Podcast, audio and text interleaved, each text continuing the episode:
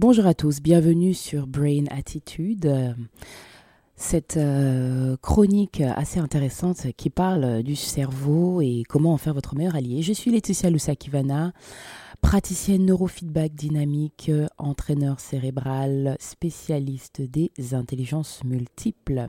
Et donc aujourd'hui notre thème, ça sera euh, toujours euh, en lien avec cette série sur les neurosciences et le leadership. On va parler de l'intuition du leader. Les neurosciences décodent le sixième sens du leadership. Alors, euh, ben, préparez-vous pour une autre plongée passionnante dans le monde des neurosciences. Donc aujourd'hui, nous euh, nous penchons sur un phénomène étonnant. On l'appelle l'intuition. Certains euh, diraient que c'est notre sixième science.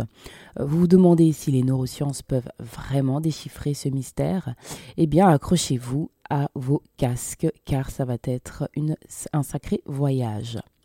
Mais avant de commencer, permettez-moi de vous poser une question. Vous êtes-vous déjà retrouvé dans une situation où vous saviez juste quelque chose sans vraiment savoir pourquoi?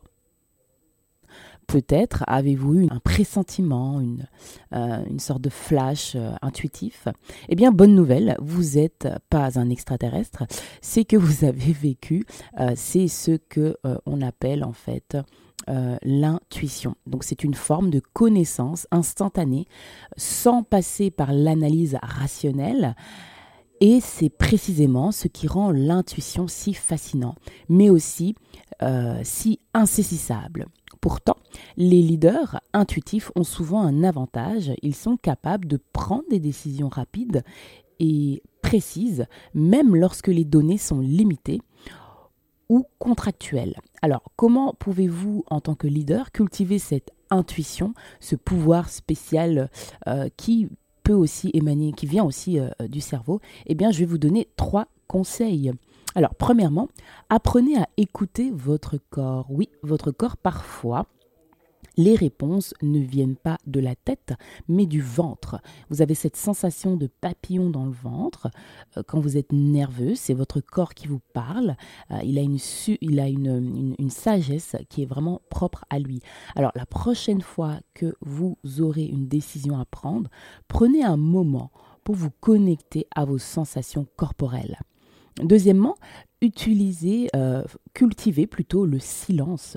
Dans notre monde de hyper connexion, hyper connecté, bruyant, il est essentiel de trouver des moments de calme pour se connecter à sa voix intérieure, que ce soit par la méditation, la promenade dans la nature ou simplement en éteignant votre téléphone pendant une heure chaque jour. Donnez-vous l'opportunité de vous connecter à votre intuition. Enfin, pratiquez la prise de décision intuitive. Commencez par des petites décisions comme choisir un plat au restaurant ou une couleur de vêtements.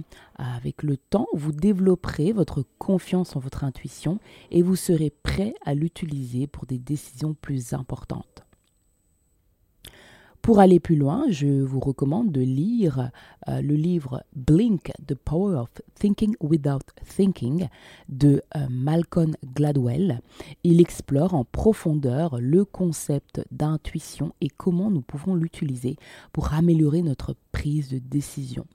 Donc voilà, chers auditeurs, j'espère que cette plongée dans le monde mystérieux de l'intuition vous a inspiré. Rappelez-vous, votre intuition est comme une boussole intérieure vous guidant vers la bonne direction. Alors apprenez à l'écouter et à lui faire confiance. Après tout, il est le fruit de milieux d'années d'évolution de notre cerveau.